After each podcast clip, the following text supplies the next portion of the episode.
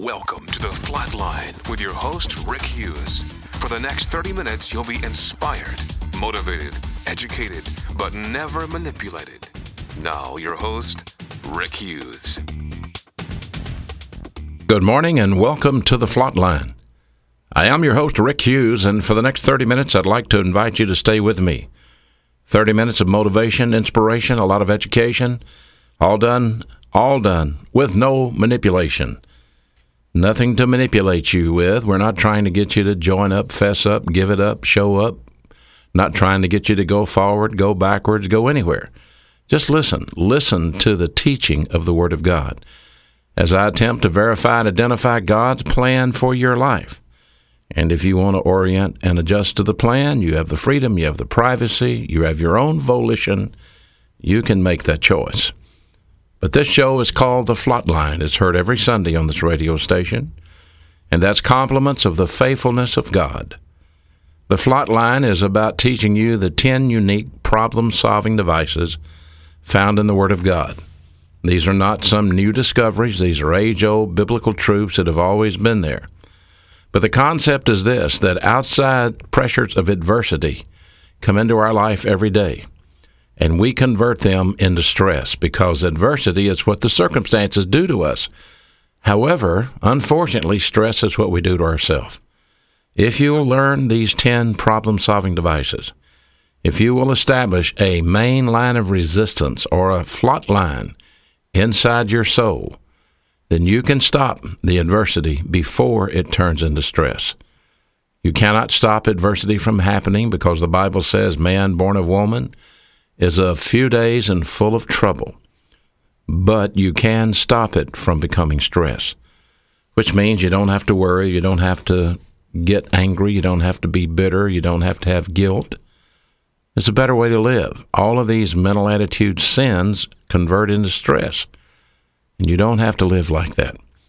And that's why we've given you these 10 unique problem solving devices, such as Rebound, how to solve the problem of sin, the filling of the Holy Spirit, how to solve the problem of your genetically formed old sin nature that resides in you, the faith rest drill, how to solve the problem of fear and unseen circumstances, grace orientation, how to utilize the grace of God in your salvation and in the lives of those that you come in contact with, gracing them out just like God graced you out. Biblical orientation, learning to think divine viewpoint, not human viewpoint, having a personal sense of destiny, knowing that God has a unique plan for your life and living in His agenda, not yours. And then personal love for God, which is the greatest motivational virtue you could ever have. And impersonal love for others, which is the royal law taught in the Bible. And then sharing the happiness of God the joy that Jesus said He leaves for us, that He shares with us, and then occupation with our Savior, the Lord Jesus Christ. Those are those 10 unique problem solving devices. And by the way, we have a book on that. If you like to have it, just contact us uh, either through the website, rickhughesministries.org, or you can you can write us a letter, P.O. Box 100, Cropwell, Alabama.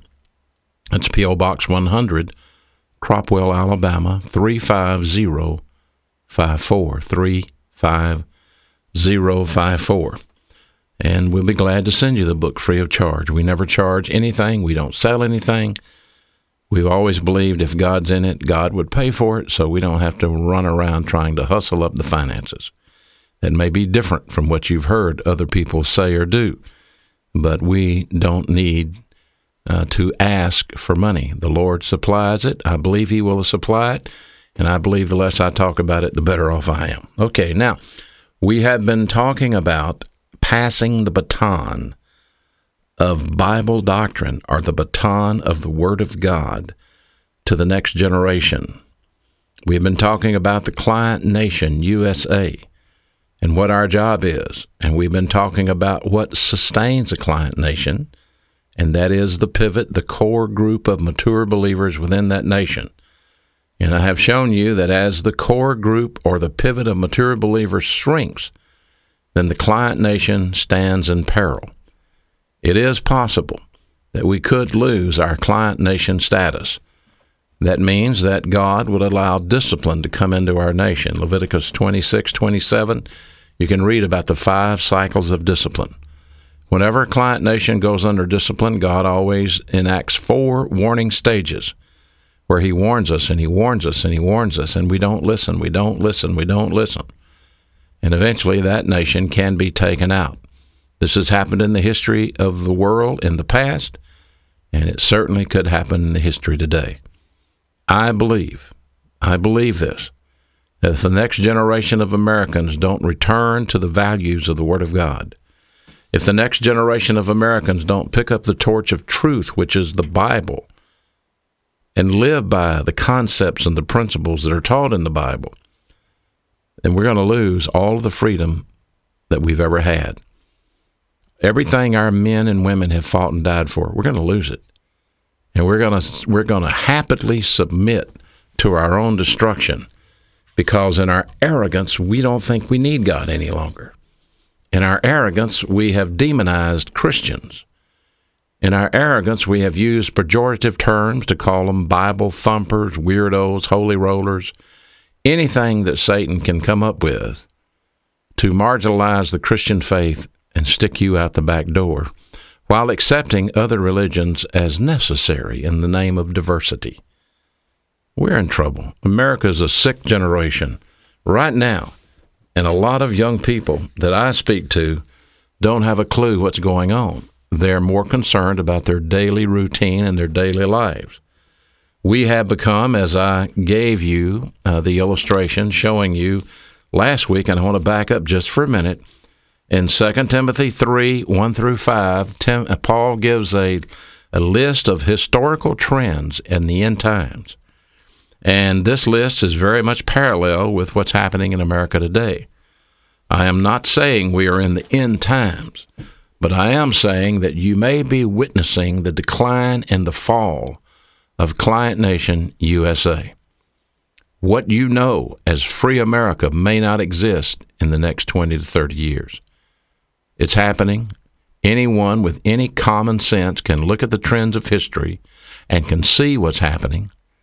We can't continue to survive with a national debt like it is. We can't continue to take money away from Americans and give it to Egyptians and give it to Arabs and give it to whoever in the Middle East wants it because we're trying to buy their friendships, while at the same time, we can't even afford to fuel our aircraft carriers to patrol the Persian Gulf. We have all sorts of social unrest. Our country is divided as never before in political terms, and we're at a crossroads in history. And so Paul says when that happens, you will find in those end times people who are lovers of money.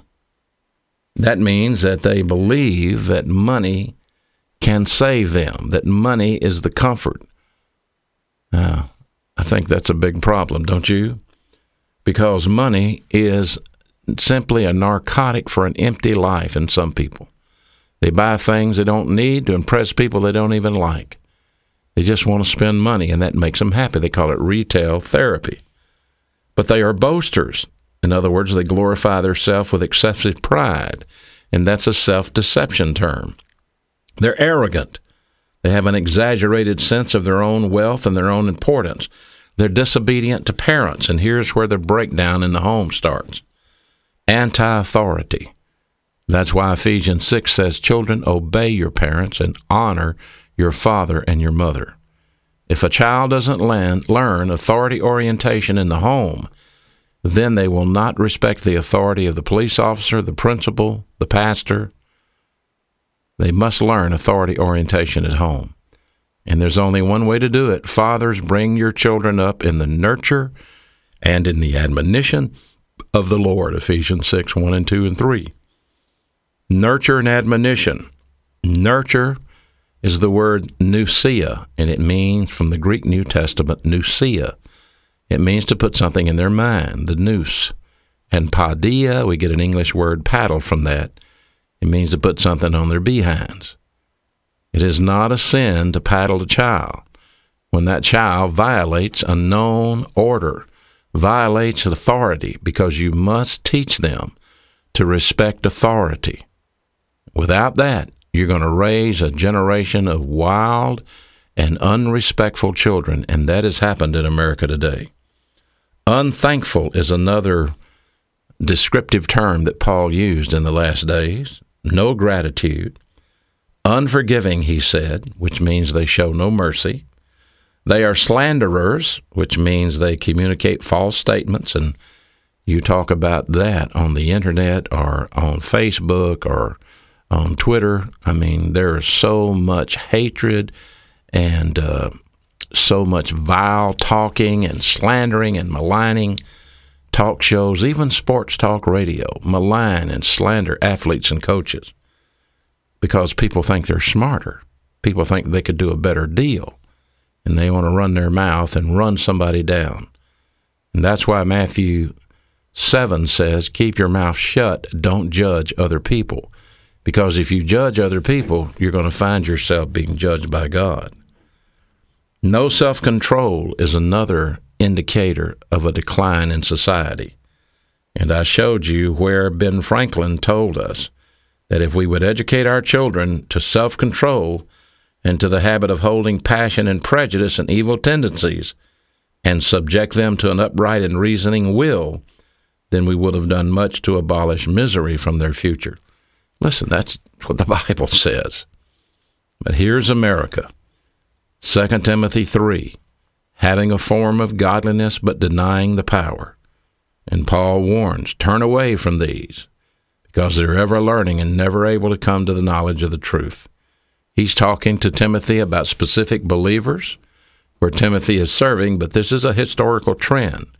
Trends of Christian dilettantes, people that seek mental stimulation rather than the inculcation and the application of the Word of God in their life.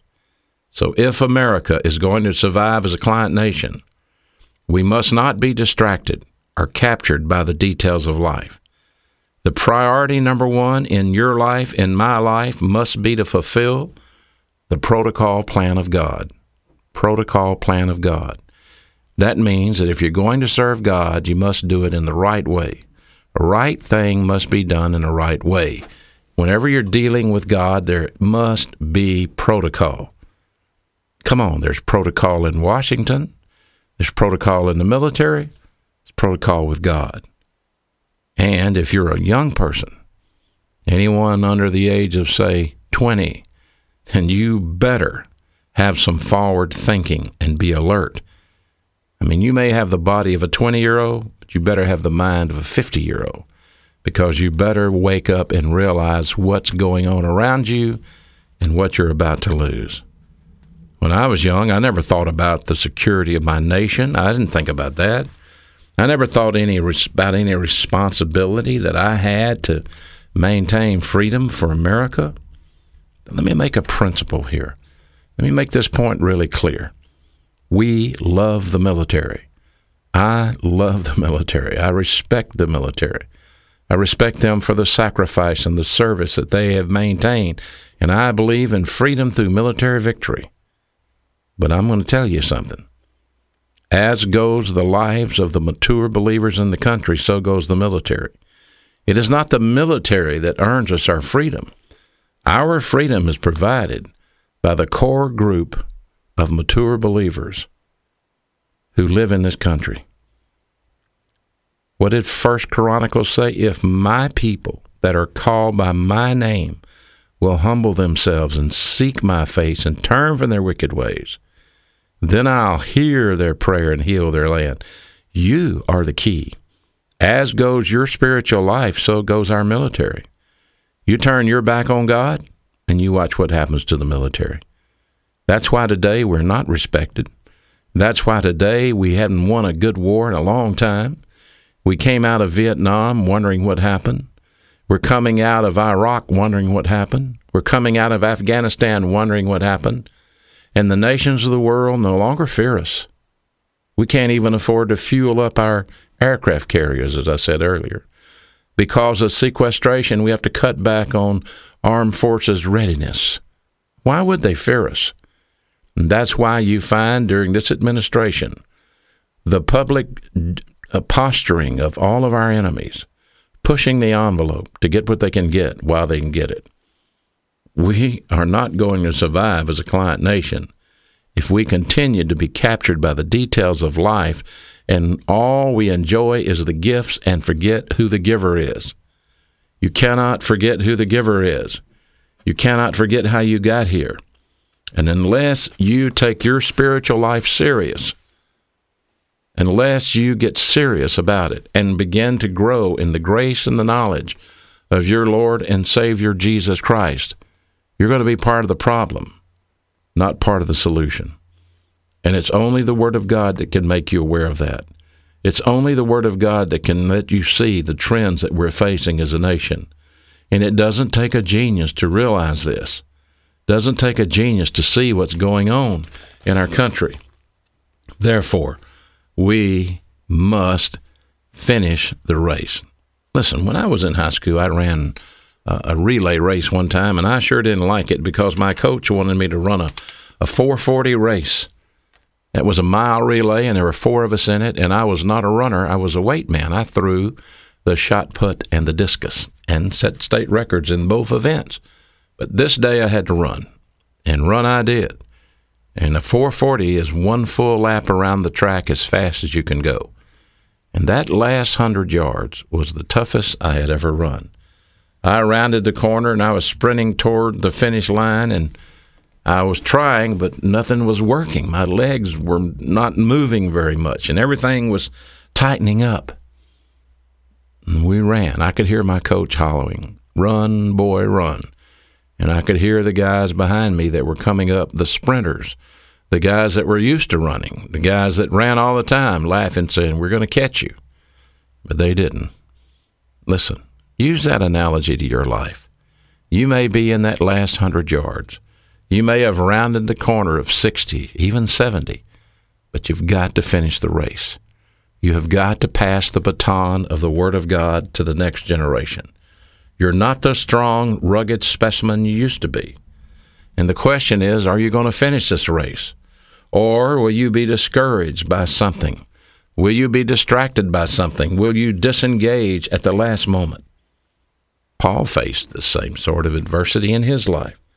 In Philippians 1:23 he wrote to the church at Philippi, I am I'm in a strait. I'm in a predicament. A strait. No doubt. No doubt this refers to a mental, maybe even somewhat of an emotional response to the, things that he had gone through and he was going through. But he said, I am in a strait because I have a desire to depart and be with Christ, which is far better for me. And nevertheless, I need to continue in the flesh, which is far better for you. I am in a strait. I have a desire to go. Listen, he wanted to go. He wanted to be in heaven. Do you realize what he had been through? What Paul the Apostle faced? My goodness. I mean, he had been imprisoned in Rome. He had been imprisoned in Caesarea. He had been tried under house arrest. Paul said in Philippians 1:13, "It's become evident to the whole palace guard and to all of the rest that my chains are in Christ." You know he had been under a death threat. It started way back in Acts 23:12 due to his preaching the gospel. And a group of men vowed not to eat or drink until they killed him. He had been forced out of the Jewish temple and beaten by a mob. He had been rescued by a Roman chiliarch who commanded a thousand and has mistook him for an Egyptian assassin. Acts 21:38 read about it. This Roman thought he was an Egyptian assassin. He was taken to Felix, the governor of Judea, and stand trial. He was accused by Ananias the high priest of being a great troublesome person and a mover of sedition. And eventually, he was tried before Festus, the new governor of Judea, and then before being sent off to Rome, tried before King Agrippa. And this is where Agrippa said those famous words Paul, you have almost persuaded me to become a Christian.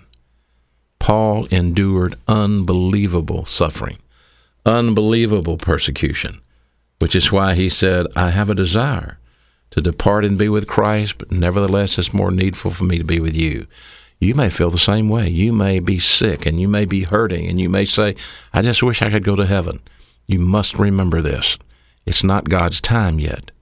He has a plan for you. He's still using you. Your children and your grandchildren must see the importance of the Word of God for you. They must see the fidelity of the faith that you have. They must see your stance and truth. And you must pass that baton to them. The race is not over until you put it in their hands. So, as Paul closed in on the last years of his ministry, he faced tremendous hardships. And you must realize you will face them too. It's called evidence testing. Evidence testing. Satan cross examines every witness presented by God during this stage of the angelic conflict. Every believer who maintains or attains spiritual maturity is going to be cross examined by Satan. And none of us can pass the baton until we reach spiritual adulthood and fulfill the plan of God in our life. So, evidence testing, that's just Satan trying to discredit you, trying to stop you from passing the baton on to the next generation. And he will use accusations, he will use isolation, he will use deprivation in your life. These are just a few of the ways that he will attempt to break you. And you must understand that this evidence testing could come quickly in your life without notice, without warning, but it could come when you least expect it. But the promise of God in 1 Corinthians 10:13 is he will never put more on you than you can stand. Evidence testing. What listen, here is something that Job said as he went through it. He said in Job 5:8, listen carefully. But as for me, I would seek, and the Hebrew word there is darash. It means to consult or inquire. I would inquire of God, and to God I would sum in the Hebrew. Sum, it means place my cause upon him. Now you know what happened to Job. All of it happened in one day. And Job said, As for me, I would consult God, and to God I would place my cause. Well, how do you consult God? How do you seek God? This is where it starts. If you are a believer in Jesus Christ and you're going through some sort of suffering, some sort of evidence testing in your life, it starts with Hebrews 4:16. And here's what the Bible says in this passage. Let us therefore come boldly to the throne of grace that we may obtain mercy and find grace to help in time of need. Boldly means that we can come confidently because we are believer priest. We are a priest. We don't need a priest to go before us. We are a priest. The Lord Jesus Christ is our high priest, and he intercedes for us. So we can pray in the name of the Lord Jesus Christ and confidently and boldly approach the throne of grace. Why? We have a purpose clause here. So that, so that we may obtain eleos or mercy, meaning kindness or goodwill. It's the same word used in Titus 3:5 where it says, according to his mercy, he saved us so I will commit my cause to God. I will come boldly to his throne so I can obtain kindness and find grace. Grace, the ability to sustain me in my time of need. In time of need. That's what this writer says. We don't really know who wrote Hebrews, but that's what he says. I can find it if I will come confidently and boldly to the throne of grace. So, first of all, I have to do that. And then listen to the next step. In Exodus 14:13, do not be afraid. Stand still, Moses said, and see the salvation of the Lord which he will accomplish for you today, because the Egyptians who you see today, you will never see again. That was a mandate. Do not be afraid. The number one emotional sin is fear. Fear eliminates you advancing spiritually. Fear could be you assuming an unassigned responsibility. This is the Lord, he, he handles that, not you. And so Moses said, You stand still. And that's an imperative mood in the Hebrew. It's an order. Yatsab is a Hebrew word. It's the Hiphael imperative of Yatsab. It means stand there, shut up, stand there, and watch what God's about to do. See the salvation of the Lord. He will accomplish for you. You're not going to solve your problems. Only God can do that. Only God can handle that. In the face of death, they were told to stand still and watch what God was about to do. You know, the resurrection guarantees you victory over death. And this is what Satan has used to intimidate people for years. Hebrews 2 14 and 15 says that Satan uses death to intimidate people. And when you face death, you must let God handle it. You can't handle it. You know He chooses the time and the manner and the place of our departure. And when that time comes, you must be ready to pass the baton to the next generation. Therefore, Paul said in Philippians, Be anxious for nothing, but in everything by prayer and supplication, along with thanksgiving, let your requests be made known to God. And the peace of God, which passes all understanding, will guard your heart and your mind through Christ Jesus. That's how you do it. That's how you seek God and commit your cause to Him. And one final thing, Philippians 2 14 and 15 do all things without complaining, no griping, no disputing, so that you may be blameless and harmless. God doesn't authorize you to gripe and complain. He authorizes you to seek. He authorizes you to come to His throne, to ask for mercy, and to wait until He handles it for you. Remember these things. Remember these things. You're going to need them in the future because the next generation coming up behind us may not want to carry that baton that you've carried. Pray for them. Pray for them that they'll see this.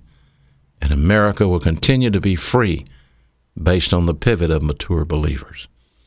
Until next week, this is your host, Rick Hughes, saying thank you for being with me today.